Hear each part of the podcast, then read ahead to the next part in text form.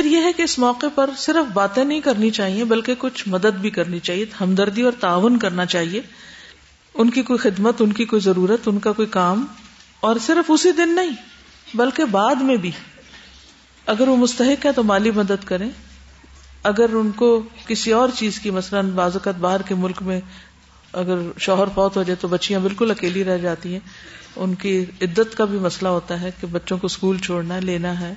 یا بعض اوقات پراپرٹی کے ایسے کام ہو جاتے ہیں، کئی قانونی پیچیدگیاں شروع ہو جاتی ہیں، تو ان سب مواقع پر بیوہ کی خاص طور پر مدد کرنا اور اس کے کام آنا یا کوئی بھی ہو، وہ بے حد ضروری ہے۔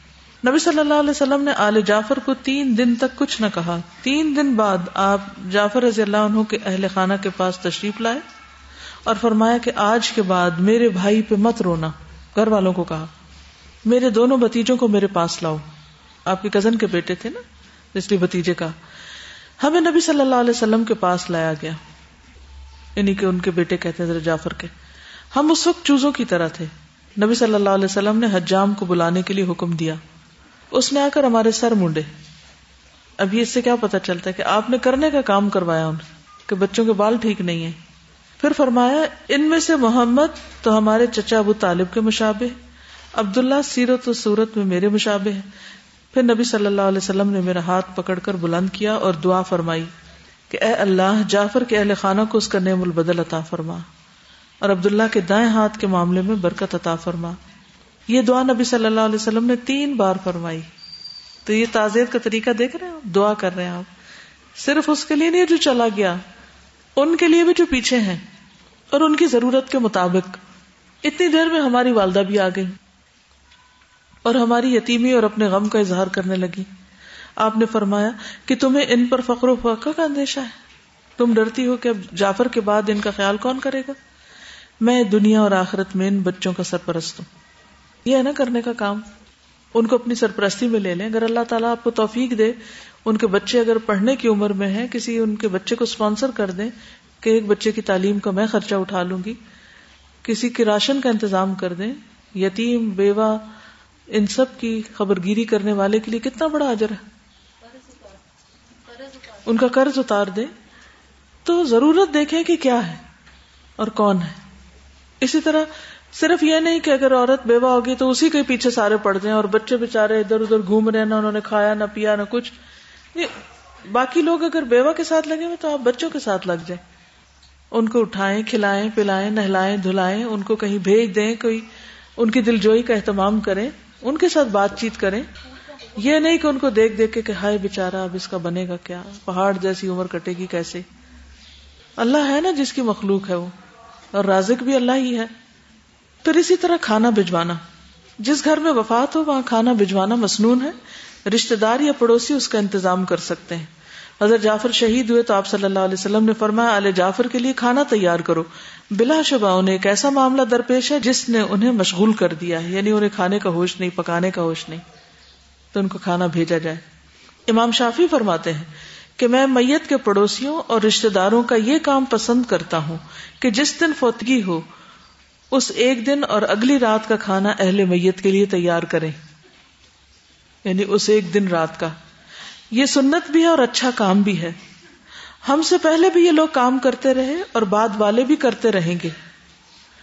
لیکن اہل میت خود تعزیت کے لیے آنے والوں یا مسافروں کے لیے کسی ضیافت کا اہتمام نہ کرے جیسے وہ بتا رہی ہے نا کہ اب تو ہال بک کرائے جاتے ہیں کیونکہ گھر چھوٹے ہیں۔ اور پھر اس میں کھانے کا بھی اہتمام کیا جاتا ہے۔ تو بعض اوقات جو لواحقین ہے وہ اپنے اثاثے بیچ کے ان کھانوں کا انتظام کر رہے ہوتے ہیں۔ کیونکہ ان کھانوں پہ پھر ہمارا نفس آگے آ جاتا ہے۔ اور ہم کہتے ہیں کہ جی میٹھا بھی اور نمکین بھی اور چاول بھی اور دہی بھی اور چٹنی بھی اور چائے بھی ہو اور فلام بھی اور فلام بھی۔ تو اس سے کیا ہوتا ہے؟ پھر مینیو کتنا کاسٹ کرتا ہے اور وہ پیسے کہاں سے آتے ہیں؟ اس کی کسی کو فکر نہیں ہوتی۔ جریر بن عبد اللہ کہتے ہیں، ہم لوگ میت کے گھر والوں کے پاس اکٹھا ہونا اور اس کے دفن ہونے کے بعد کھانا تیار کرنا نوحہ کا حصہ سمجھتے تھے، جس سے منع کیا گیا۔ کون سی دو چیزیں منع کہ ہم لوگ میت کے گھر والوں کے پاس اکٹھا ہونا یعنی اکٹھ کر کے بیٹھے رہنا بیٹھے رہنا سارا دن رات۔ اور اس کے دفن ہونے کے بعد کھانا تیار کرنا یعنی اسی گھر میں کھانے بھی پک رہے یہ نوحہ شمار کرتے تھے، جس سے منع کیا گیا۔ ٹھیک ہے نا؟ تو کیا نہیں کرنا تعزیت کے لیے؟ وہاں ٹک نہیں بیٹھنا۔ جا کے جو کرنے کا کام ہے، کر کے واپس آ جانا، اپنا نمبر چھوڑ آنا، اپنی مدد آفر کر دینا۔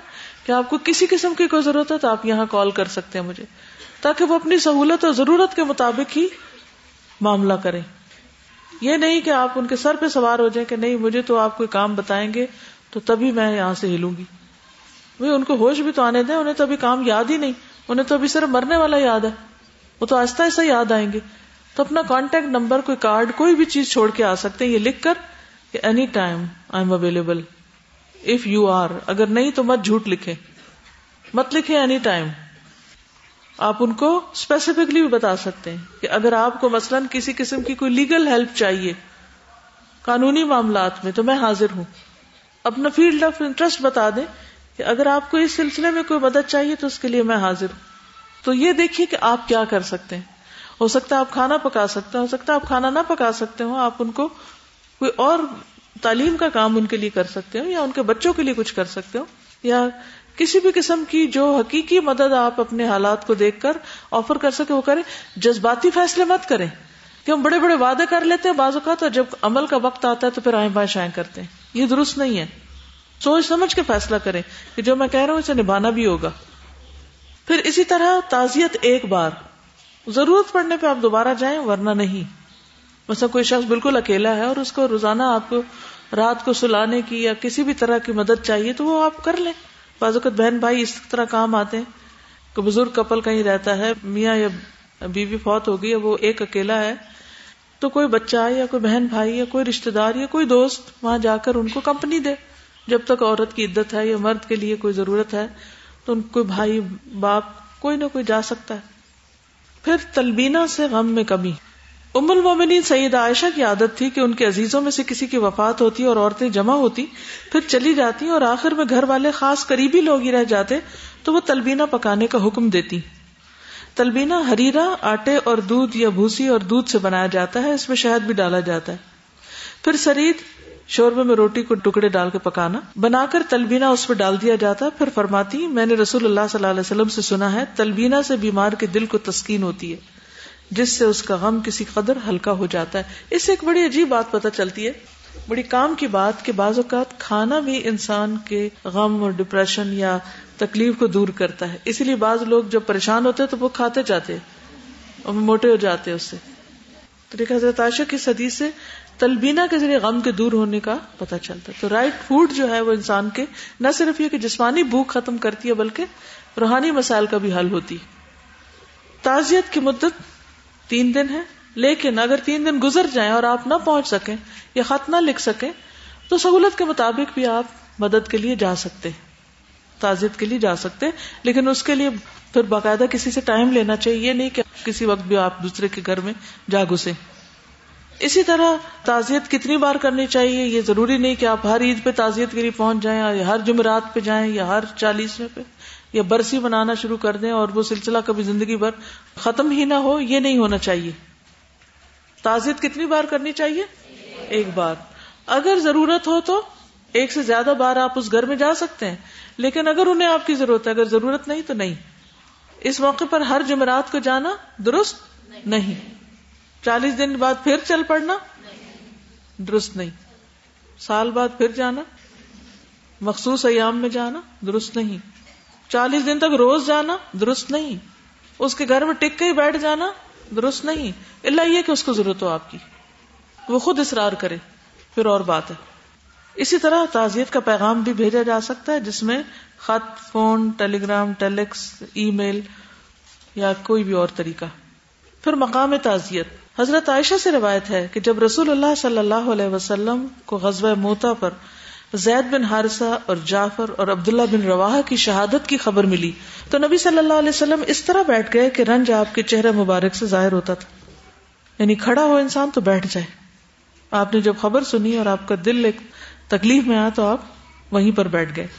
اور صحابہ کرام بھی غم کی حالت میں آپ کے آس پاس آ کر بیٹھ گئے۔ لیکن کسی مخصوص جگہ کسی گھر، میدان، قبرستان وغیرہ میں شامیانہ ڈلوا کے یا مسجد میں تعزیت کی خاطر جمع ہونا غیر مصنون ہے۔ کیا غیر مصنون ہے؟ شامیانے لگا کے کسی کے گھر یا مسجد یا کسی میدان یا کھلے پلاٹ یا سڑکوں پہ ٹریفک بلاک کر کے یا پھر ہال بک کرا کے تعزیت کے لیے لوگوں کو بلانا یہ درست نہیں۔ بس لوگ آتے جائیں اور تھوڑی دیر کے بعد چلتے جائیں۔ کیونکہ اس طرح مستقل بیٹھنے سے بھی گھر والے نہ آرام پاتے ہیں اور ان کا غم تازہ رہتا ہے۔ انسان کو خود بھی جا کے اپنے قصب و معاش میں لگ جانا چاہیے اور گھر والوں کو بھی اپنے کام کاج پہ لگنے دینا چاہیے۔ بہتر یہی ہے کہ جو لوگ جنازے کے ساتھ جاتے ہیں وہ وہیں پر ہی تعزیت کر لیں۔ پھر واپس گھر آ کے نہ بیٹھ جائیں۔ آخری حصہ کیا ہے کسی میت کے حق کا؟ جنازے کے ساتھ جانا، اس کو اچھی طرح دفنانا۔ اور پھر گھر آ کر قریبی رشتے دار تو بیٹھے رہے اگر بیٹھنا چاہتے ہیں، لیکن دور کے جو ہے وہ آئیں اور چلتے جائیں۔ حضرت عائشہ کس کے لیے تلبینہ پکانے کو کہتے جو صرف گھر کے قریب ہی لوگ جو اس گھر میں رہتے ہیں۔ امام نبو بھی فرماتے ہیں، تعزیت کی خاطر بیٹھنے کو امام شافی اور دیگر بہت سارے اہل علم ناپسند فرماتے ہیں۔ ان کا کہنا ہے کہ تعزیت کی خاطر کسی خاص شکل میں بیٹھنا منع یعنی گول دائرہ بنا کے یا کوئی مخصوص قسم کی حیت بنا کے۔ مثلا میت کے متعلقین ایک جگہ جمع ہو جائے اور جو تعزیت کرنا چاہے ان کے پاس پہنچ جائے ان کی رائے کے متعلقین میت کو اپنے کاموں میں مصروف ہو جانا چاہیے۔ یعنی گھر والے بھی نہ بیٹھ رہے، وہ بھی اٹھ کے اپنے کام کاج کریں۔ جو ان سے ملے تعزیت کر لے۔ تعزیت کی خاطر عورتوں اور مردوں کے اجتماع کی کراہت میں کوئی فرق نہیں کہ مردوں کا اجتماع نہ ہو اور عورتوں کا ہو یا عورتوں کا نہ ہو اور مردوں کا۔ دونوں کے لیے ہی کوئی پسندیدہ چیز نہیں۔ کیا کرنا چاہیے پھر؟ جا کے آپ دیکھیں کہ آپ کی کتنی ضرورت ہے، اس کے مطابق وہاں رکے اور پھر جلد واپس۔ اب ہوتا کیا سارا دن بیٹھے رہتے ہیں، پھر اسی سے نئی ایجاد دیکھ نکالنی پڑی۔ وہ کیا ہے؟ گٹلیاں پڑھنا، تسبیح پڑھنا۔ اور پھر مجبوراً وہاں لوگوں کو بٹھا دینا کہ اتنے سے پارے کر کے جاؤ۔ نہ خود کام کرنا، نہ دوسروں کو کرنے دینا۔ جب اتنی دیر بیٹھیں گے نہیں تو بدعت کا تو خود ہی کلا کما ہو جائے گا۔ پھر اسی طرح بعض تعزیت کے کام، جیسے کچھ دنوں کو مخصوص کر لینا۔ اور اس کے لیے باقاعدہ دعوت نامے چھپوانا، اخبار میں لکھنا اشتہار لگوانا، اور لوگوں کا آتے چلے جانا اور میت کے پسندیدہ کھانے پکانا یا فروٹ وغیرہ لا کے رکھنا اور قرضہ اٹھا کے ایسے سارے کام کرنا، یہ سب بدت میں آتا ہے۔ پھر رسم فاتح اور دعا کے لیے ہاتھ اٹھانا وہاں جا کے۔ چلے، سب دعا کرتے ہیں۔ یعنی تعزیت کی ایک مخصوص شکل بنا لینا۔ اور اس میں دعا تو نہیں، عام طور پر لوگ صورت فاتح اخلاص اور درو شریف پڑھ کر میت کو ثواب بخشتے ہیں۔ کوئی طریقہ یہ قرآن و سنت سے ثابت نہیں۔ پھر تعزیت کے لیے آنے والوں کی جو مصروفیات ہیں، وہ کیا ہوتی ہیں؟ کوئی چادریں بچانے لگتا ہے، کوئی گٹلیاں لاتا ہے، کوئی یاسین اور سپارے لا رہا ہوتا ہے، کوئی پھر بخور جلاتا ہے وہاں، کوئی اور پھر ساتھ کچھ مصری وغیرہ کھانے کے لیے رکھ لیتے ہیں، کوئی گلاب چھڑکنا شروع کر دیتا ہے۔ ایک عجیب بہار آ جاتی ہے اس گھر میں۔ یہ تعزیت ہو رہی ہے۔ ہاں ایک چیز جس کی سنت سے اجازت ملتی ہے یا سنت طریقہ پتہ چلتا ہے، وہ ہے تعزیت کے لیے آنے والوں کی تعلیم کا کوئی بندوبست کرنا۔ تعلیم، اس موقع پر ایجوکیٹ کرنا۔ اور وہ کیا ہے کہ موقع کی مناسبت سے جان نکلنے اور قبر وغیرہ کا تذکرہ کرنا۔ تو اس تعلیم کا جواز کیا ہے؟ ایک طویل روایت ہے۔ برا بن عازب سے مروی ہے کہ ایک مرتبہ ہم لوگ نبی صلی اللہ علیہ وسلم کے ساتھ انصاری کے جنازے میں نکلے۔ ہم قبر کے قریب پہنچے تو ابھی لاہت تیار نہیں ہوئی تھی۔ اس لیے نبی کریم صلی اللہ علیہ وسلم بیٹھ گئے۔ ہم بھی آپ کے ارد گرد بیٹھ گئے۔ ایسا محسوس ہوتا تھا کہ ہمارے سروں پر پرندے بیٹھے اتنی سنجیدگی تھی اس محفل میں۔ کوئی سیاست پہ تبصرہ نہیں کر رہا تھا بیٹھ کے۔ نبی صلی اللہ علیہ وسلم کے ہاتھ میں ایک لکڑی تھی جس سے آپ زمین کو رید رہے تھے۔ پھر سر اٹھا کر فرمایا کہ اللہ سے عذاب قبر سے بچنے کے لیے پناہ مانگو۔ اور تین مرتبہ ایسا فرمایا۔ پھر فرمایا کہ مومن بندہ جب دنیا سے رخصت ہو کر سفر آخرت پر جانے کے قریب ہوتا ہے تو اس کے آس پاس روشن چہرے والے فرشتے آتے ہیں۔ ان کے پاس جنت کا کفن اور جنت کی حنوت یعنی خوشبو ہوتی ہے۔ وہ تاحد نگاہ بیٹھ جاتے ہیں۔ پھر ملک الموت آ کر سرہانے کے پاس بیٹھ جاتے ہیں اور کہتے ہیں، اے نب سے طیبہ، اللہ کی مغفرت اور خوشنودی کی طرف چل نکل۔ چنانچہ اس کی روح اس طرح بہ کر نکل جاتی ہے جیسے مشکیزے کے منہ سے پانی کا قطرہ نکل جاتا ہے۔ ملک الموت اسے پکڑ لیتے ہیں اور پھر فرشتے اس کو فوراً پلک جھپکنے کی دیر میں کفن میں لپیٹ کر آسمان کی طرف لے جاتے ہیں۔ یہ تفصیلی حدیث ہے جس سے پہلے بھی میں آپ کو پڑھا چکی ہوں۔ اس کو ہم الگ سے بھی ایک کاغذ کے اوپر پرنٹ کر کے رکھ سکتے ہیں تاکہ پھر اس وقت اگر کتاب نہیں یا یہ حدیث کہیں سے مل نہیں رہی تو سہولت کے لیے آپ ایسے موقع پر لے جا سکتے ہیں کیونکہ نبی صلی اللہ علیہ وسلم نے اس حدیث کے ذریعے لوگوں کو اس موقع پر آخرت کی یاد دلائی کیونکہ وہ موقع ایسا موقع ہوتا ہے کہ جس میں لوگ اس ٹاپک پر سننا چاہتے ہیں یا جاننا چاہتے ہیں کہ اچھا اب مرنے والے کے ساتھ کیا ہو رہا ہے، اس سے آگے کیا ہوگا، ہمارے ساتھ کیا ہوگا تو یہ ایک بہت ہی تبلیغ کا بہترین موقع ہے جس سے فائدہ اٹھانا چاہیے بھرپور۔ اور اگر کوئی آپ سے یہ کہ یہ بھی ایک بدت ہے یا آپ لوگوں نے کیا درس کا سلسلہ شروع کر رکھا ہے، کیا کہیں گے؟ کہ نبی صلی اللہ علیہ وسلم نے اس موقع پر لوگوں کو آخرت کی یاد دہانی کرائی ہے۔ ہم اس موقع پر آخرت کی یاد دہانی کرا رہے ہیں۔ اس کے علاوہ موقع کی مناسبت سے آپ صبر کی تلقین کی احادیث بھی پڑھ کے سنا سکتے ہیں۔ ٹھیک ہے نا؟ اور اگر لوگ ریسپٹیو ہوں تو رسموں پر بھی ساتھ ساتھ بات کر سکتے ہیں۔ پہلے ایک اچھی بات سنائے پھر اس کے بعد ساتھ ہی کہیں۔ یہ نہیں کہ کٹھی کر کے آ کے میں جی آج کا میرا ٹاپک ہے بدت اور میں آپ کو بدعت سے منع کرنے آئی ہوں۔ وہ وقت لوگوں کے اندر بدت سننے کا نہیں ہے۔ اس وقت ٹھیک ہے، ہمیں ذکر کرنا چاہیے، مگر حکمت کے ساتھ۔ ایک طرف آپ ان کو آخرت کی بات بتائیں، دوسری طرف ساتھ ہی ذکر کریں کہ دیکھیں ہمارے یہاں کیا ہو رہا ہے۔ ہم ایسا کرتے ہیں، نبی صلی اللہ علیہ وسلم نے ایسا نہیں کیا۔ پھر حدیث سنائے پھر اپنی بات بتائیں، پھر تو اس سے کیا ہوگا کہ وہ ڈائجسٹ کر جائیں گے۔ لیکن اگر آپ نے ان کو صرف پتھر ہی کھانے کو کہے کہ نگلو اور ہزم کرو، تو وہ نہیں کر پائیں گے۔ یعنی یہ کہتی ہے کہ بعض اوقات کوئی سننا نہیں چاہتا، کوئی بیٹھنا نہیں چاہتا، تو کیا کرے پھر وہاں اب نہ بیٹھے ایسے ہنگامے۔ کچھ بھی نہیں پڑھے وہ پڑھنے کا ٹائم تھوڑی ہے۔ گھر والے بھی کچھ نہیں پڑھے دیکھیں، جو روٹین میں روز ذکر کرتے ہیں، وہی ذکر ہوگا۔ ہمیں کسی حدیث سے گھر والوں کو کوئی خاص مخصوص ذکر اس وقت کرنے کا کوئی طریقہ نہیں پتا چلتا۔ آپ میت کی بخشش کی دعا دے دیں، آپ کوئی اور ذکر کا کارڈ دے دیں۔ وہ یہ پڑھ لیں۔ کچھ بھی یعنی کہ ذکر سے چونکہ عمومی طور پر دل کو تسلی ہوتی ہے، انسان اللہ بکر اللہ تطمئن القلوب، تو آپ یہ کہہ کے آپ گھر والوں کو بتا سکتے کہ اس وقت آپ رنج و غم کی دعائیں پڑھیں یا کچھ اور پڑھیں، اس سے آپ کو فائدہ ہوگا۔ میرا جینا ورنہ کتاب آپ دے سکتے ہیں کہ اس کا مطالعہ کریں، چھوٹے پیمپلٹ دے سکتے ہیں، کوئی بھی چیز دے سکتے ہیں، کوئی مخصوص چیز نہیں ہے، ٹھیک ہے؟ اور اگر آپ صرف اس ایک حدیث کو صحیح طور پر پڑھ کر سنانا جانتے ہیں بلکہ میں چاہوں گی کہ اس کی پریکٹس کر لیں، اس کی ریڈنگ کریں، ایک دفعہ ریڈنگ کرنے سے ریڈنگ بھی نہیں آتی، تو آپ لاؤڈلی اس کو پڑھ کے آپس میں دیکھیں اور پھر ایسے موقع پر پڑھ کر سنائیں، تو انشاءاللہ اس سے فائدہ ہوگا، ٹھیک ہے؟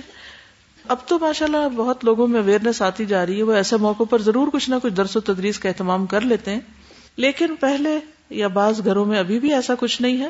تو اس صورت میں اگر آپ کے لیے ممکن ہو تو آپ خود یا آپ کی کوئی ساتھی لوگوں کو یہ ریکویسٹ کر لے کہ پلیز آپ تھوڑی دیر کے لیے بیٹھ جائیے۔ آپ کو ایک دعا سکھاتے ہیں یا آپ کو نبی صلی اللہ علیہ وسلم کی حدیث بتاتے ہیں۔ یا آئیے ہم مل بیٹھ کر اپنے موت کا یاد دہانی کرتے ہیں وغیرہ پھر وہی بات ہے کہ یہاں کو ہارڈ اینڈ فاسٹ چیز آپ کو نہیں بتائی جا سکتی، یہ الفاظ بولیں۔ یہ کوئی ایسا ریچول نہیں ہے۔ حکمت کے تقاضے کے تحت جو مناسب لگے، لوگوں کو خاموش کرائے بٹھا دیں۔ اگر دو چار لوگ بھی بیٹھ جائیں تو ان کے ساتھ پڑھنا شروع کر دیں۔ گے جب آپ کی آواز بلند ہوگی تو دوسرے بھی آہستہ آہستہ چپ ہونے لگے کیا اس موقع پر جیسے ابھی نماز کے دوران بھی میں آوازیں سن رہی تھی کچھ کچھ پیچھے؟ ظاہر جن لوگوں کو نہیں پڑھنی ہوتی، وہ پھر اپنی گفتگو شروع کر دیتے ہیں۔ یہ لحاظ کم ہی لوگ رکھتے ہیں کہ حکمت کے خلاف ہے نا۔ پتہ ہے آگے نماز ہو رہی ہے اور خود عقل مندی سے انسان کو موقع کی مناسبت سے عمل کرنا چاہیے، لیکن ہم اکثر بھول جاتے ہیں کہ کوئی سو رہا ہے، کوئی نماز پڑھ رہا ہے، کوئی اللہ کا ذکر کر رہا ہے، تو ہمیں خاموشی اختیار کرنی۔ اور اگر ضروری بات ہے تو آہستہ آواز میں کرے یا پھر باہر جا کے کرے۔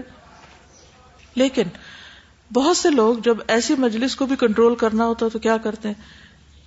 ڈائریکٹ انسٹرکشن دینے لگتے چپ ہو جائیے، بیٹھ جائیے ایسی ایسی آوازیں نکالتے ہیں۔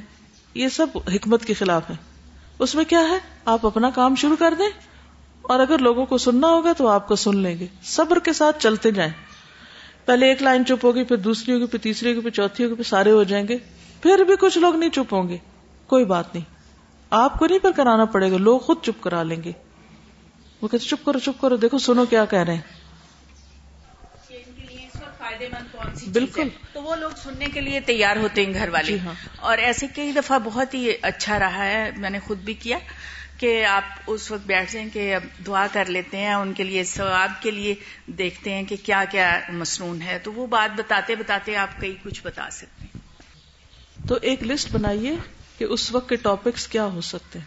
مثلا یتیم ہو گئے ہیں بچے لوگ یتیموں کے حقوق پہ کوئی بات نہیں کرتے اس پہ ایجوکیٹ کیجیے قرض نہیں اتارتے لوگ، قرض کے ٹاپک پہ بات کیجیے۔ اسی طرح قبر میں کیا ہوتا ہے؟ اس کا تذکرہ کر دیجیے۔ موت کی کیفیات کیا ہے اس کا تذکرہ کر دیجیے۔ بخشش کی دعا کو ایکسپلین کر دیجیے۔ لیکن پہلے سینس کیجیے کہ یہاں سب سے زیادہ ضرورت کس چیز کی ہے۔ کچھ لوگ پہلے ہی صبر سے بیٹھے ہوئے ہیں۔ اب وہاں صبر کا ٹاپک کرنے کے بجائے کیا کرنا چاہیے؟ یہ پتا کرے کہ گھر والوں کے حالات کیا ہیں۔ کون سا موضوع ہونا چاہیے؟ یہ آپ خود اپنے طور پہ ہر ٹاپک تیار کر کے رکھیں۔ پورا مٹیریل آپ کے پاس ہونا چاہیے۔ لیکن وہاں جا کے ڈسائڈ کریں کہ کیا کرنا ہے۔ کوئی لگا بندھا رٹا درس نہیں آپ دے سکیں گے۔ پلان کر کے درس نہ کریں۔ بس جو لوگ آ گئے ہیں، اب میت اٹھ نہیں رہی مثلاً۔ وہ ٹائم ہے تھوڑا سا۔ تو لہت تیار نہیں ہوئی، قبر تیار نہیں ہے، میت گھر سے نہیں گئی۔ اور لوگ بیٹھے، فالتو باتیں کر رہے، شور ہنگامہ کر رہے۔ اس وقت بجائے اس کے فضول باتیں کرے اس قسم کی گفتگو کرے اور اس کے لیے بھی یہی دلیل ہوگی کہ لاہت تیار نہیں تھی تو آپ نے بات فرمائی۔ ٹھیک ہے؟ تو یہاں بھی کیا ہے؟ جنازہ بھی نہیں اٹھ رہا۔ لوگ بیٹھے یا بدات کر رہے تو بہتر ہے کچھ ایجوکیٹ کر لیں۔ جیسے کئی دفعہ بالکل ماحول نہیں ہوتا نا تو ایسے میں بھی ان سے ریکویسٹ کی جا سکتی ہے کہ دعا میں کروا دیتی ہوں۔ میں نے دیکھا اس میں دعا شروع کرنے سے پہلے یہی حدیث اور پھر کرنے کے کام کے لیے میں یہ کہوں گی کہ جس وقت نبی صلی اللہ علیہ وسلم نے دفن ہونے کے بعد کی ہے نا تو جس وقت میت کو لے جایا جائے اور دفن ہو رہی ہے اس وقت تو کرنی چاہیے لیکن ہر وقت نہ کریں۔ اس کے ساتھ ہی نا کچھ کرنے کے کام اور یہ ساتھ ساتھ بس اسی کے ساتھ ایک کیونکہ کئی دفعہ بالکل ماحول نہیں ہوتا کہ وہ لوگ آپ کو درس کے دعا یاد کرا دیں نا ان کو جی۔ کہ چلے میت کی بخشش۔ جیسے انہوں نے بات کی نا اس وقت اگر یہ ایک جملہ بولے اس وقت میت کو دعاؤں کی ضرورت ہے۔ آپ کو اگر دعا نہیں آتی تو میں آپ کو سکھا دیتی ہوں۔ سب کو ایک ایک کاغذ دیں اور اس کو کہلوانا شروع کر دیں تاکہ انہیں لفظ پڑھنے بھی آ جائیں۔ پھر اس کا ترجمہ کر کے ہلکا سا بتا دیں۔ جی جیسے استاذہ اس میں دلیل ہے دعا کی جو میں نے دیکھا تھا کہ وہ حضرت ام سلمہ کے جب شوہر فوت ہوئے تھے تو رسول اللہ صلی اللہ علیہ وسلم نے دعا کی تھی بالکل۔ سکھائی بھی تھی اور کی بھی تھی ان کے لیے۔ لیکن یہ جو ایک رسم کے طور پہ تھے نا جی دعا کرو دعا کرو سب ختم پڑھو فاتحہ پڑھو۔ اور وہ صورتیں پڑھ کے بس کر دیتے اور دعا اس میں بھی نہیں کہتے یہ طریقہ ٹھیک نہیں۔ ٹھیک ہے نا؟ دعا کرنا یا بتانا تعزیت کے طور پر، وہ تو ٹھیک ہے۔ آپ دعا سکھائیں، یہی بات ہو رہی ہے۔ لیکن اس کو ایک ریچول نہیں بنانے۔ پھر اسی طرح بازو کا تعزیت ہم بذریعہ ڈاک، خط لکھ کے یا ای میل کر کے بھی کرتے ہیں۔ اس کے لیے یہ سید نماز کے لیے خط لکھا گیا۔ تبرانی کی روایت لکھی ہوئی، مگر اس کی اتھینٹسٹی ابھی تک پتہ نہیں چل سکی۔ بہرحال الفاظ اچھے ہیں۔ تو اس لیے اس قسم کا خط آپ بھی لکھ سکتے ہیں۔ یہ روایت ہے کہ سعید نماز بن جبل کا ایک بیٹا وفات پا گیا۔ تو صحابہ کی طرف سے انہیں یہ تعزیتی خط لکھا گیا جو نمونے کے طور پر سب کے لیے مفید ہے۔ بسم اللہ الرحمن الرحیم۔ یہ خط معاذ بن جبل کے نام ہے۔ آپ پر سلامتی ہو اور اللہ کا شکر اور اس کی حمد و تعریف ہم سب پر واجب۔ جس کے سوا کوئی معبود نہیں۔ آپ بھی اللہ کا شکر اور اس کی تعریف کرے اما بعد۔ اللہ تعالیٰ آپ کو اجر دے اور صبر دے اور ہمیں اور آپ کو شکر کی توفیق بخشے۔ ہماری اپنی جانیں اور مال اور بال بچے، یہ سب اللہ ضب کی خوشگوار نعمتیں ہیں۔ یہ ہمارے پاس اللہ کی رکھی ہوئی مانتے ہیں اور ایک مقرر وقت تک ہم ان سے مسرت اور خوشی دیے جاتے ہیں۔ اور ایسے وقت میں جسے اللہ ہی جانتا ہے، ان کے فوائد سے روک لیے جاتے ہیں۔ اس نے ان نعمتوں کے ملنے پر ہمارے لیے شکر اور آزمائشوں پر صبر لازم کر دیا ہے۔ بس آپ کا بیٹا بھی اللہ تعالیٰ کی خوشگوار عطیات اور رکھی ہوئی نعمتوں میں سے تھا۔ اللہ تعالیٰ نے آپ کو اس سے رشک اور خوشی کی صورت میں نفع مند کیا اور بہت بڑے اجر کے بدلے میں آپ سے اٹھا لیا۔ بہت بڑے اجر کے بدلے میں آپ سے اٹھا لیا۔ اب یہ اجر و ثواب، دعا، رحمت اور ہدایت کی صورت میں ہے۔ یہ سب اللہ سے چاہتے ہوئے صبر کیجیے یعنی ثواب، دعا، رحمت اور ہدایت، کیونکہ وہ نا جو کہیں گے انا للہ تو ان کے لیے سب کچھ ہے۔ اور آپ کا جزا فضا کرنا کہیں ثواب کو ضائع نہ کر دے۔ جان رکھیے، بے صبری اور استراب نہ کسی کو واپس لوٹا سکتا ہے، نہ اس سے غم دور ہو سکتا ہے۔ جو حادثہ ہو گیا، وہ تو مقدر میں ہونا ہی تھا۔ تو اچھے الفاظ ہیں، آپ ان میں تبدیلی کر کے اپنے لیے بھی کچھ لکھ سکتے ہیں۔ اب یہ کہ اس موقع پر بعض بدعت بہت کثرت سے ہوتی ہیں۔ اس کی بنیادی وجہ کیا ہے؟ عقیدے کی کمزوری، علم کی کمی، غلط رہنمائی۔ لوگ ان کو، ان بدعت کو، رسومات کو ثواب یا ضرورت سمجھ کے کرتے ہیں۔ مثلا، بعض بدعت کا کچھ تذکرہ یہاں کیا جائے گا کہ روح سے متعلق کچھ چیزیں ہمارے معاشرے میں عام ہیں۔ مثلا یہ عقیدہ رکھنا کہ مرنے والی کی روح چالیس روز تک گھر آتی اس لیے وہ چالیس راتیں اپنے گھر میں روشنی جلا کے رکھتے ہیں۔ بے وجہ کی بجلی کا بل زیادہ ہوگا اور تیل زیادہ جلے گا تو اس پہ خرچ ہو جائے گا مال۔ اسی ضعیف عقیدے کے زیر اثر مرنے والے کے لیے سات پھل، سات خشک میوے، مٹھائیاں وغیرہ قبر پہ لے جا کے تقسیم کی جاتی ہیں۔ ایسا کچھ بھی نہیں ہے ہمارے دین میں۔ مرنے کے بعد روح کو ثواب پہنچانے کے لیے قبروں کے کسی مجاور وغیرہ کا کھانا لگوا دینا اور گھر والوں کو مسلسل چالیس روز تک بہترین اور مرغن کھانا پکا کر اسے بھجوانا۔ ٹھیک ہے نا؟ حالانکہ گھر ہی کے اندر یتیم بچے اور اور لوگ ہوتے ہیں۔ پھر ایک بہت اہم رسم جو ہمارے یہاں بہت ضروری سمجھی جاتی ہے، وہ چالیسواں ہے۔ یہ جس کو چیلم بھی کہتے ہیں۔ یہ دن وفات سے چالیس روز بعد باقاعدہ منایا جاتا ہے۔ لوگوں کو مدعو کیا جاتا ہے، اشتہار لگوائے جاتے ہیں بازو کا شادی ہال بک کرائے جاتے ہیں۔ اور اس موقع پر گزشتہ چالیس دنوں میں جو بھی قرآن پاک مولوی صاحب نے پڑھا، یا رشتے داروں نے پڑھا، یا دوست احباب نے پڑھا، وہ میت کو بخشا جاتا ہے توحفہ بھیجا جاتا ہے۔ حالانکہ نبی صلی اللہ علیہ وسلم نے ایسا کچھ بھی نہیں کیا۔ پھر گٹلیوں پہ پڑھنے کا سلسلہ، سوئم جس کو کہتے ہیں، وہ بھی ہر جمعرات کو ریوائو کیا جاتا ہے، اس کی بھی کوئی ضرورت نہیں ہے۔ اور گٹلیوں پر پڑھنے کے بارے میں تو وہ حدیث میں نے آپ کو پہلے ایک دفعہ سنائی تھی، سنن دارمی کی، جو سلسلہ صحیح ہمیں یاد ہے کسی کو؟ چلے پڑھتی ہو تو یاد آ جائے گا۔ یہی اپنے والد سے روایت کرتے ہیں کہ ہم صبح کی نماز سے پہلے عبداللہ بن مسعود کے دروازے کے پاس بیٹھتے۔ کب؟ صبح کی نماز سے پہلے۔ تو کون سا وقت ہوگا وہ؟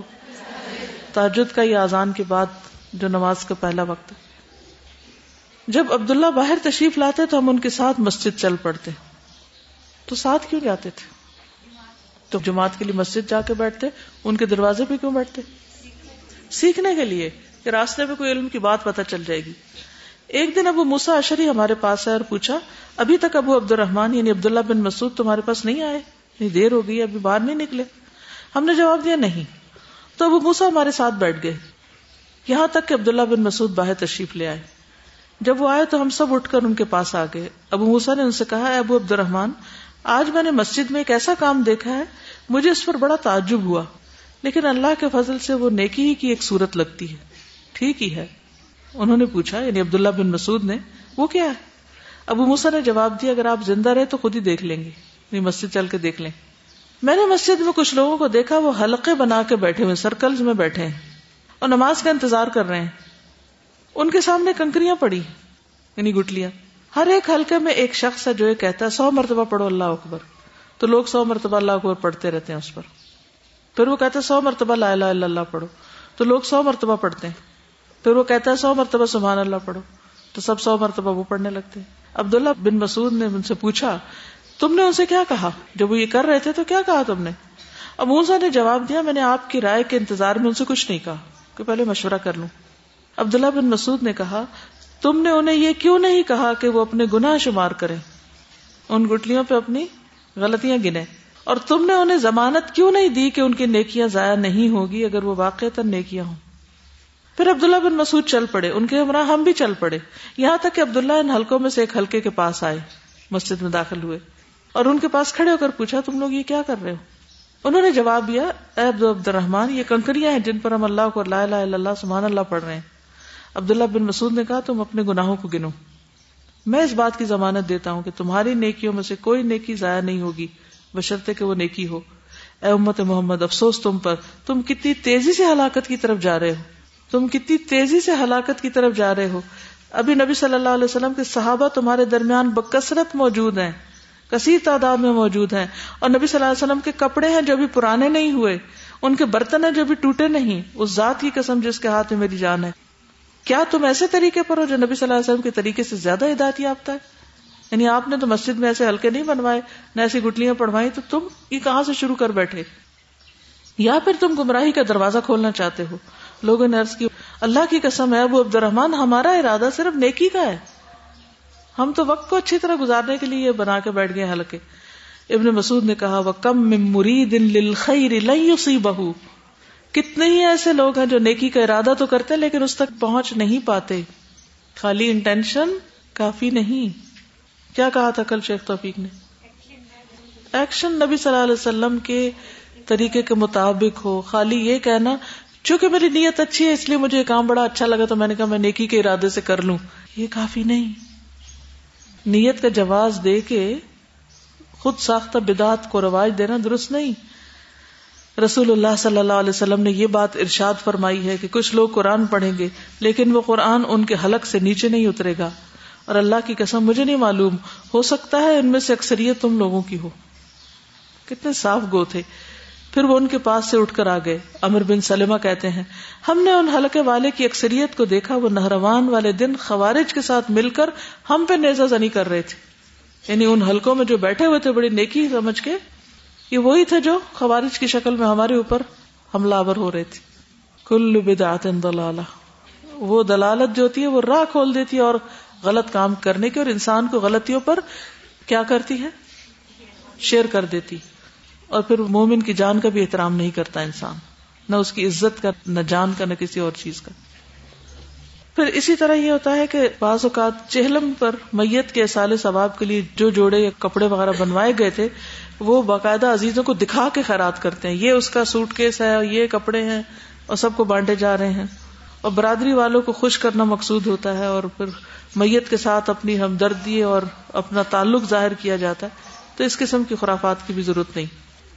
بعض لوگ کو اتنا ڈرتے ہیں چالیس میں سے کہ وہ ایک دن پہلے رسم کر لیتے کہ کہیں چالیسواں گزر نہ جائے یا کسی مجبوری سے آگے نہ چلا جائے۔ یعنی اس کو اتنا ریلیجسلی کرتے ہیں۔ تو کیوں نہیں رکھا گیا اسلام میں چالیسواں؟ کیا وجہ ہے؟ کیا وجہ ہوگی؟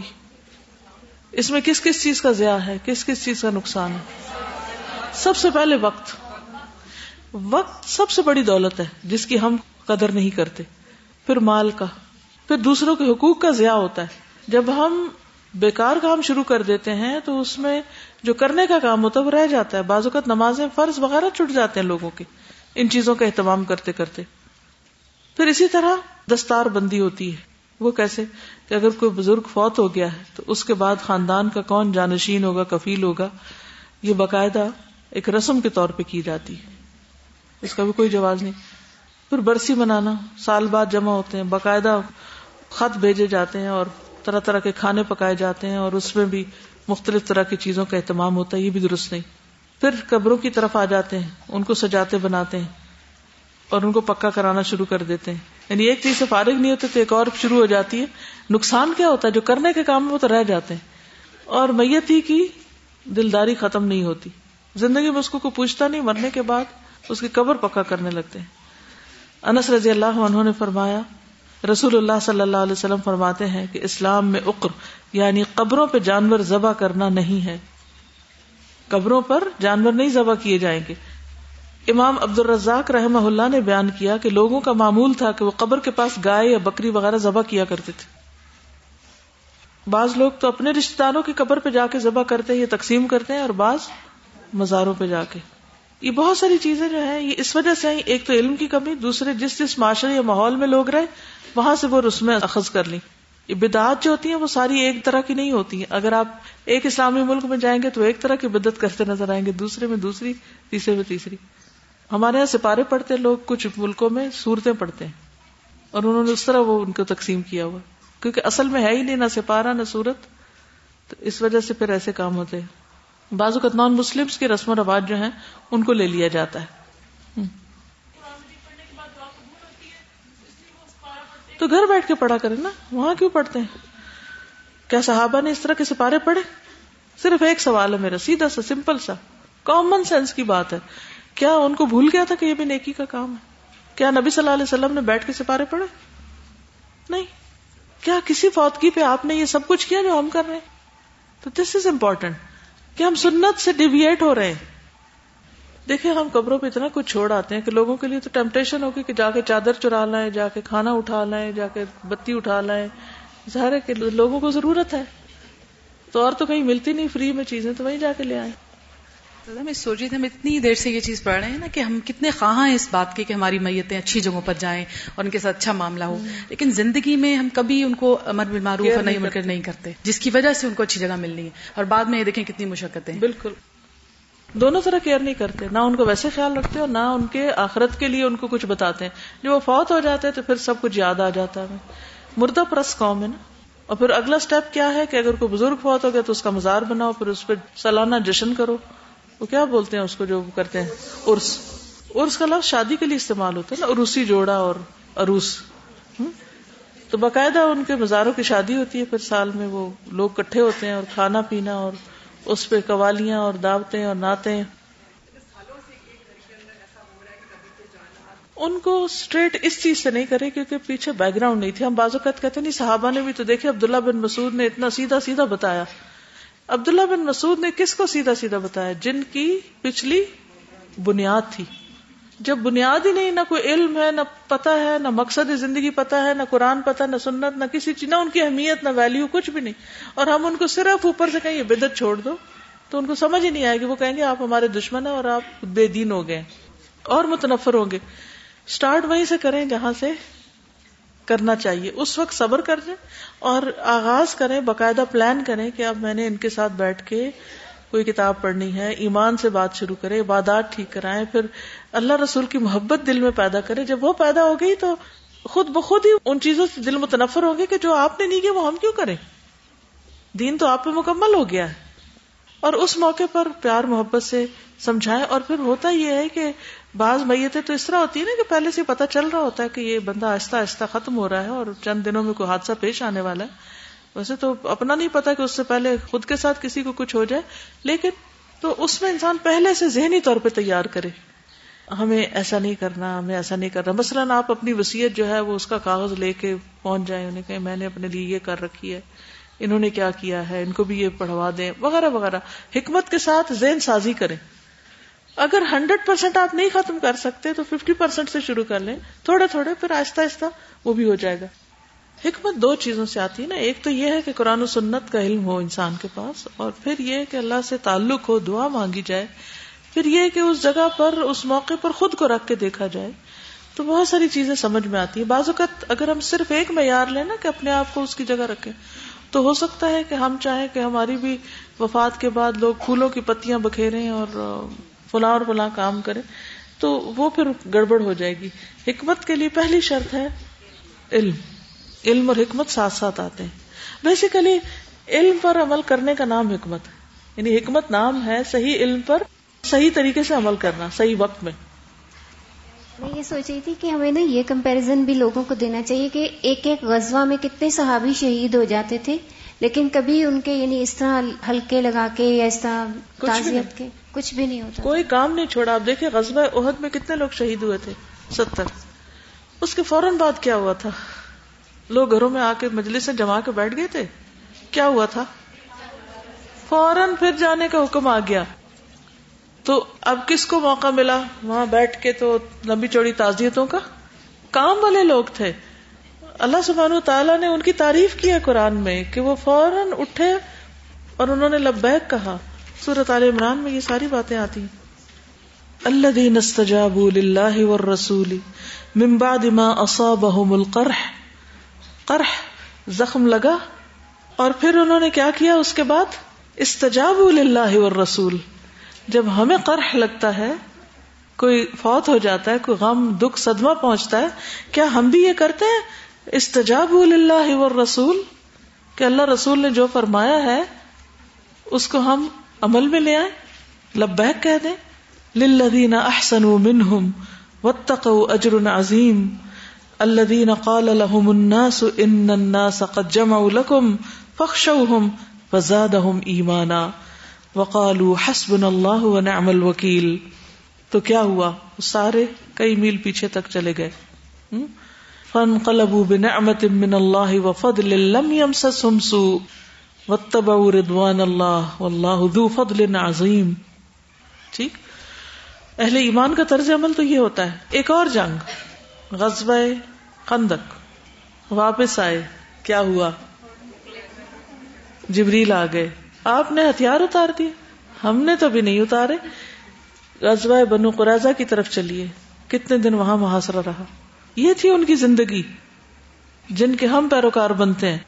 ہم بڑی بڑی محبتوں کے دعوے کرتے کل ان کن تم تو اللہ فتبعونی تو کیا اتباع ہے کہ غم کے موقع پہ قرح پہنچنے پہ کیا کرو؟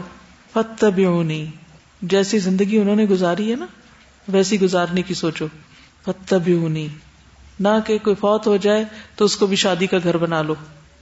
کہ وہاں بیٹھ کے باتیں کرو، کھاؤ، پیو، شغل بناؤ اچھے اچھے کپڑے پہن کے آؤ ریسیپی شیئر کرو اور اس کے بعد گھر والوں کو لوٹ لاٹ کے چلے جاؤ۔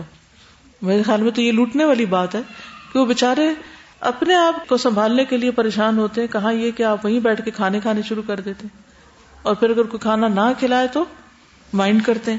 اور یہ کسی نے لکھا ہے کہ ہمارے گاؤں میں یہ فرض سمجھا جاتا ہے کہ میت والے گھر میں دو مرتبہ تعزیت کے لیے جانا ضروری ہے۔ بغیر کھانے اٹھنے بھی نہیں دیتے۔ ڈیتھ ہو جائے تو پوری پوری فیملی میت کے گھر میں جاتی اور کھانا کھائے بغیر واپس نہیں آتے اگر کوئی فیملی ممبر رہ جائے یعنی پیچھے گھر میں رہ جائے تو اس کا کھانا بھی ساتھ بھیجتے ہیں ایسا لگتا ہے جیسے فوتگی ہوئی سب کو کھانا کھلانے کے لیے۔ ایک تو جان گئی اوپر سے، مال بھی لٹا دیا۔ کس قدر میں کہتی ہوں کہ تکلیف دہ بات ہے، کس قدر ظالمانہ رسم ہے یہ۔ ظلم ہے یہ۔ اور پھر بعض اوقات تو وارثوں کے مال میں سے نکالا جاتا ہے۔ اور بعض اوقات گھر والے کوئی بہن بھائی دیتا ہے۔ کسی پہ بھی کیوں بوجھ ڈالا جائے؟ کفن کے پیکج میں ہی وہ ڈال دیا جائے سیریز وغیرہ کیسٹس ہاں، ہاں۔ وغیرہ۔ اور یہ بتایا جائے کہ ان کے لیے صدقہ جاریہ ہوگا میت کے لیے۔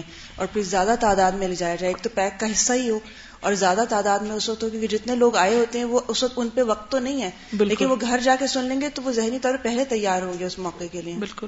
اور اسپیشلی یہ جو خط لکھنے والی بات ہے نا، یہ میں نے بہت سال پہلے کچھ لوگوں کو اس موقع پہ خط لکھے تو اس کا فیڈ بیک مجھے بہت ہی اچھا ہے۔ ابھی تک یعنی وہ سالوں بعد بھی وہ ہمیشہ یہ کہتی ہیں کہ جب میں ڈاؤن ہونے لگتی ہوں، تو وہ میں خط نکال کے پڑھ لیتی ہوں۔ تو ایک دم مجھے وہ چیز جو ہے وہ کرتی ہے، یا اسی طرح بیماری میں کسی کو خط لکھا اور اس میں بھی ان کو صبر اور اس طرح کی کی۔ اور ان کا بھی یہی فیڈ بیک تھا کہ جب ڈاؤن ہونے لگتے ہیں تو وہ خط نکال کے پڑھ لیتے ہیں۔ بالکل۔ تو اللہ نے جس کو جو ہنر دیا، اس کو استعمال کرے۔ اور پھر یہ کہ آخری بات یہ کروں گی کہ بعض لوگ اپنے نہیں بلکہ بزرگوں کی قبروں کے اوپر جا کے مجاور بن جاتے ہیں یا پھر وہاں سالانہ حاضری دیتے ہیں۔ کچھ تو اپنے قبروں پہ دیتے کچھ بزرگوں کی قبروں پہ دیتے ہیں۔ پھر مزاروں کو دودھ اور گلاب کے عرق سے دھونے کی رسمیں شروع ہو گئی ہیں۔ اب آپ دیکھیں کہ غریب بچوں کو دودھ پینے کو نہیں ملتا ایک کپ، ان کو کوئی نہیں دیتا اور پتھروں کو دودھ پلایا جا رہا ہے۔ بازوقت گلاب کا ارک ایک چھوٹی شیشی گلاب کے ارک کتنے کی ملتی ہے؟ ہنڈریڈ روپیز کی۔ تو آپ دیکھیے کہ پوری عمارت کو دھونے کے لیے کتنا گلاب کا ارک چاہیے۔ اور اس کے پیچھے کتنے پھولوں کی جان جائے گی۔ ہاں؟ اور وہ سارا بہ کے جائے گا کہاں؟ ظاہر مٹی دھوئی جائے گی، کیچڑ میں پڑے گا۔ اس کا کیا جواز ہے کسی کے پاس کیسی فضول خرچی کی جائے؟ اور یہ کس قسم کی عقیدت ہے اور مرنے والے کو اس کا کیا فائدہ ہے؟ اس کو کیا پہنچ رہا ہے؟ یہ بھی ہندوانہ رسم ہے کہ وہ لوگ اپنے گاڈس کو دودھ سے دھوتے ہیں۔ یہ پڑھ کے یاد آ رہا تھا کہ نبی صلی اللہ علیہ وسلم کو لوگوں کے گردنوں سے توق نکالنے کے لیے بھیجا گیا تھا۔ تو یہ ہمارے پر بھی وہی مجھے تو لگتا ہے وقت آ گیا شادی بیاہ کی رسومات اور مرنے کی جو رسومات ہیں یہ توق ہے لوگوں کے گلے میں۔ تو اس کے لیے ہمیں کوئی پلاننگ کرنی چاہیے کہ ہمیں جب علم حاصل ہوا ہے تو ہم اس کے مطلب اس کو وہی علم کی زکات نکالنی چاہیے۔ جی۔ اور ایسے مواقع پر ایکٹیولی ہوش و حواس کے ساتھ پلان کرنا چاہیے کہ کرنے کے کام کیا کیا ہے میں سمجھتی ہوں کہ آپ میں سے ہر گروپ اپنے اپنے طور پر ہر انچارج ایکٹیویٹی پلان کرائے کہ فوتگی کے موقع پر کیا کیا کریں گے اور پھر آپس میں وہ شیئر کریں۔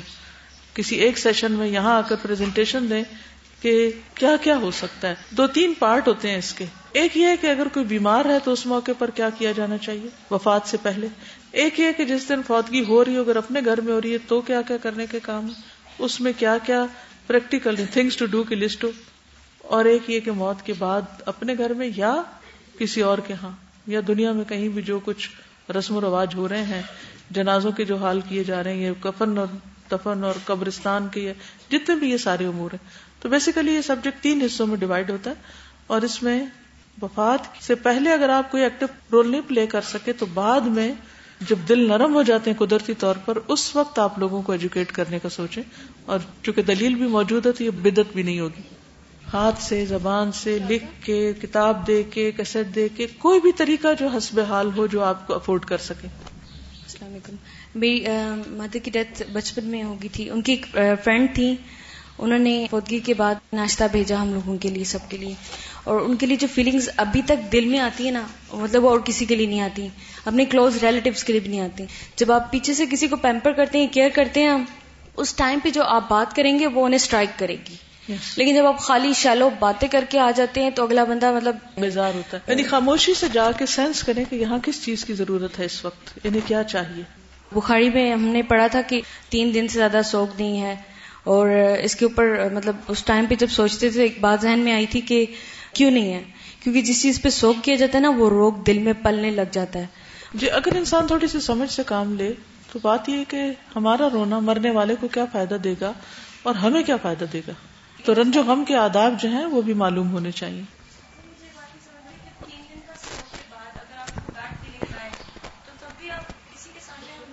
جی ان کا خیال ہے کہ تین دن کے بعد بھی اگر دل میں پریشانی ہے، دکھ ہے اور تعزیت کا سلسلہ ختم ہو گیا تو کیا کریں؟ جب آپ اپنی روٹین کی لائف میں واپس آئیں گے نا، کام شروع کریں گے تو آپ کو غم بھولے گا۔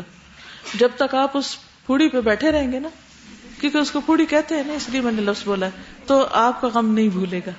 ٹھیک ہے؟ اور جتنی دیر آپ اس کو تذکرہ کرتے رہیں گے، وہ آپ کا زخم ہرا ہوتا رہے گا۔ تو اس کو کنٹرول کرنے کی ضرورت ہے۔ بالکل ٹھیک نہیں ہے۔ ایک پھولوں کا بک کتنے کا آتا ہے؟ ڈیڑھ سو روپے کا۔ چھوٹا جو ہے۔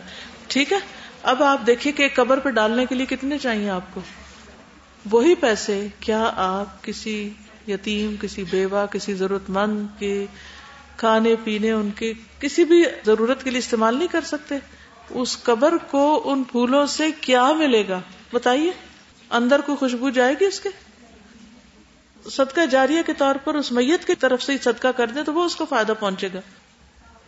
سچویشن تو وہ تھی کہ ایک انسان خاموش ہو جاتا ہے اور ایک سچویشن یہ ہے کہ کوئی انسان ہے جو اس چیز کو فیس کر رہا ہے تو وہ بالکل آؤٹ آف سینسز چلا جاتا ہے نا۔ تو اس ٹائم پہ کیا کیا جانا چاہیے؟ اس ٹائم پر اس کا جو کوئی قریبی یا ایسا شخص جس کی وہ بات سنتا ہو یا جس کی وہ مانتا ہو وہ اس کے پاس جائے اس کا ہاتھ پکڑے اس کو گلے لگائے اس کو لوگوں سے الگ نکال کے لے جائے۔ کیونکہ اس وقت سب کے سامنے انسان ایسی بونڈی حرکتیں کر کے تماشا بھی بن جاتا ہے اور بعد میں شرمندگی کا ذریعہ بنتا ہے۔ دعا تو دیکھیے، دعا ہے نا، کسی وقت بھی کسی کے لیے کی جا سکتی ہے، لیکن زیادہ بہتر ٹائم وہی ہے جب آپ نے کی۔ وہ افضل دعا تو سارا دن ہو سکتی ٹھیک ہے نا؟ لیکن ایک رسم کے طور پہ نہ کریں کہ لازم کر لیں کہ کوئی تعزیت کے لیے گیا تو انہیں کہیں جی چلے فاتحہ پڑھتے۔ کیا فوتگی والے دن مہمانوں کو کھانا کھلانا جائز ہے؟ کس چیز کے مہمان ہیں وہ؟ کس کے ہیں میت کے ہیں یا پیچھے والوں کے ہیں؟ ان کو کس نے مہمان بنایا؟ وہ تو تعزیت کرنے کے لیے آئے وہ مہمان نہیں ہے ہاں یہ ہے کہ جو آئے میں دور دراز سے لوگ، تو جب کوئی ہمسایا یا رشتے دار کھانا بھیجے گا تو انہوں نے کھانا ہے، کھانے کے وقت تو سب کھائے تو کھا سکتے ہیں۔ جنگلی جانوروں کے قبر تباہ کرنے کی وجہ سے قبر پختہ کی جا سکتی اگر لاہد بنائی جائے نا، تو اس میں تباہی کے چانسز نہیں ہے لاہد کیا ہے؟ پہلے زمین کھود کے پھر سائڈ پہ کھود کے اس کے اندر مردے کو رکھ دیا جائے، آگے سینٹے لگا دی جائے۔ اب اگر باقی جگہ پہ گڑے پہ مٹی ڈالی بھی ہے تو وہ کیا نکلے گا وہاں سے؟ ٹھیک ہے۔ اگر وفات کے موقع پر کوئی آپ کے گلے لگنا چاہے اور آپ ایسا نہ چاہتے تو اس وقت میں کیا کرنا چاہیے؟ پیچھے ہو کے بیٹھ جانا چاہیے۔ کسی ایک کو مقرر بھی کر دینا چاہیے کہ آنے والوں کو آپ روکیں کہ نہ مجھے گلے ملے کیونکہ میں تھک گئی ٹھیک ہے؟ تو وہ پھر آپ کو خود نہیں کہنا پڑے گا، دوسرے کہیں گے بھی تھوڑا سا ان کو بھی اسپیس دے دیں، تھوڑی سی یہ تھک چکی ہیں۔ ساتھ والوں کا صرف کام تو نہیں نا کہ بیٹھ کے بس دیکھتے رہے کیا ہو تماشا ہو رہا ہے۔ ان کی تعزیت کیا ہے؟ اس وقت یہ بھی دیکھے کہ اس کو ضرورت کس چیز کی ہے اس وقت؟ اس وقت امر بل معروف کس طرح کرنا ہے؟ نہیں، انل منکر کیسے کرنا ہے؟ لوگوں کو ایجوکیٹ کیسے کرنا ہے؟ کیسے یہاں کام کرنا ہے؟ میں شروع سے ہی بات کر رہی ہوں کہ اللہ سے حکمت مانگے علم حاصل کرے اور حکمت مانگے اور اس کے مطابق بہیو کرے اور آپ کا کیا دوسروں کے لیے ایک نمونہ بن جائے گا انشاءاللہ۔ یہ کہتی ہیں کہ ہمارے خاندان میں سب کچھ جاننے کے باوجود یہ بدعت کی جاتی ہے صرف اس لیے کہ فیملی پریشر بہت شدید ہے۔ مجھے خوف اس بات پر ہے کہ میری وسیعت کے باوجود ہی سب کچھ کیا جائے گا۔ آپ بری ذمہ ہیں۔ اور اس توڑ کے لیے مسلسل ایجوکیٹ کرتے رہے۔ اور کریں اور کریں دعائیں بھی مانگے کہ اللہ تعالیٰ آپ کی زبان میں اثر ڈالے اور لوگ باز آ جائیں۔ نہیں اس نے کھا تو سکتے کیونکہ تین دن تک تو اس گھر میں دیکھیے ایک نیچرل وے میں رہے نا۔ اگر کھانا لگا ہوا ہے اور کھانے کا وقت ہے جیسے آپ فارغ ہوئے اور کھانے کا ٹائم ہے اور آپ کو وہاں سے کہیں اور جانا ہے تو کوئی حرج نہیں۔ صرف ایک دن کا کھانا بھیجا جانا چاہیے۔ ایک دن کا تو مسٹ ہو لیکن تین دن تک بھی بھیج سکتے۔ ختم کرنا چاہیے نا۔ جتنے دن کھانا آتا رہے گا لوگ بیٹھے رہیں گے۔ انہیں کیا ہم بتا دیں گے آپ کو اگر چاہیے ہوگا تو۔ ان سب باتوں کے لیے پتا پری ایجوکیشن۔ اس کے بغیر نہیں یہ ختم ہو سکتا۔ پہلے سے ہی بتانا شروع کر دیں۔ کتاب چھپی ہوئی ہے، جا کے اپنے گھر والوں کو پڑھ پڑھ کے سنائیں۔ تو انشاءاللہ کچھ تو ذہن سازی ہوگی نا۔ نبی صلی اللہ علیہ وسلم نے کس طرح تبدیلی کی تھی معاشرے کے اندر؟ پہلے کیا کیا تھا؟ ذہن سازی کی تھی۔ پھر رسمیں ختم ہو گئی ایک دم۔ شراب جیسی لانت جو تھی، نشے کی، وہ چھٹ گئی۔ جی۔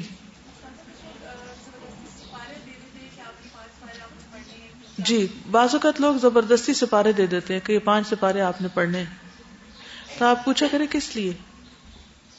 پوچھے نا ان سے، انہیں پتہ ہی نہیں، وہ تو روایت پہ چل رہے ہیں۔ انہیں کہ کس لیے، کیا کرنا ہے اس کا؟ پھر وہ آپ کو بتائیں گے کیا؟ میت کے لیے۔ تو نہیں کہ اس میں تو لکھا ہوا ہے۔ میں آپ کو بتاؤں کیا لکھا ہوا؟ اس سپارے کے شروع میں یہ لکھا ہوا، درمیان میں یہ لکھا ہوا، تو اس سے میت کو کیا فائدہ ہوگا؟ جب تک آپ ان کو بتائیں گے نہیں، یہ سلسلہ جاری رہے گا۔ فتوا لگا دے تو کیا ہوا؟ اس سے ڈر رہے کوئی؟ کوئی فتوا لگا دے۔ لگانے کے بعد بھی جو کام آپ نے کرنا اللہ کرائے گا آپ سے۔ کسی کو تو روشنی کرنی ہے۔ اب آپ دیکھیے کہ مثلاً اگر لوگ مجھ سے کوئی اس طرح کا مطالبہ کریں تو میں ان کو صاف بتا دیتی ہوں کہ میں یہ کام نہیں کرتی۔ آرام سے سمپل وے میں بتا دیں کہ یہ میں نہیں کروں گی کیونکہ یہ سنت میں نہیں ہے۔ یہ سنت طریقہ نہیں، اس لیے میں نہیں کرتی۔ تو کیا وہ مار دیں گے آپ کو وہاں؟ تو وہ بھی سوچیں گے اچھا ہم کیوں کر رہے ہیں پھر؟ سچ بولنا سیکھیں بس۔ آرام سے سچ بول دیا کریں۔ یہ جتنے بھی سوال ہیں، ان سب کا جواب ہے کہ لوگوں کو ایجوکیٹ کریں۔ ٹھیک ہے؟ سبحانک اللہم و بحمدک، اشہد اللہ الہ الا انت، استغفرک و اتوب الیک۔ السلام علیکم و رحمۃ اللہ وبرکاتہ۔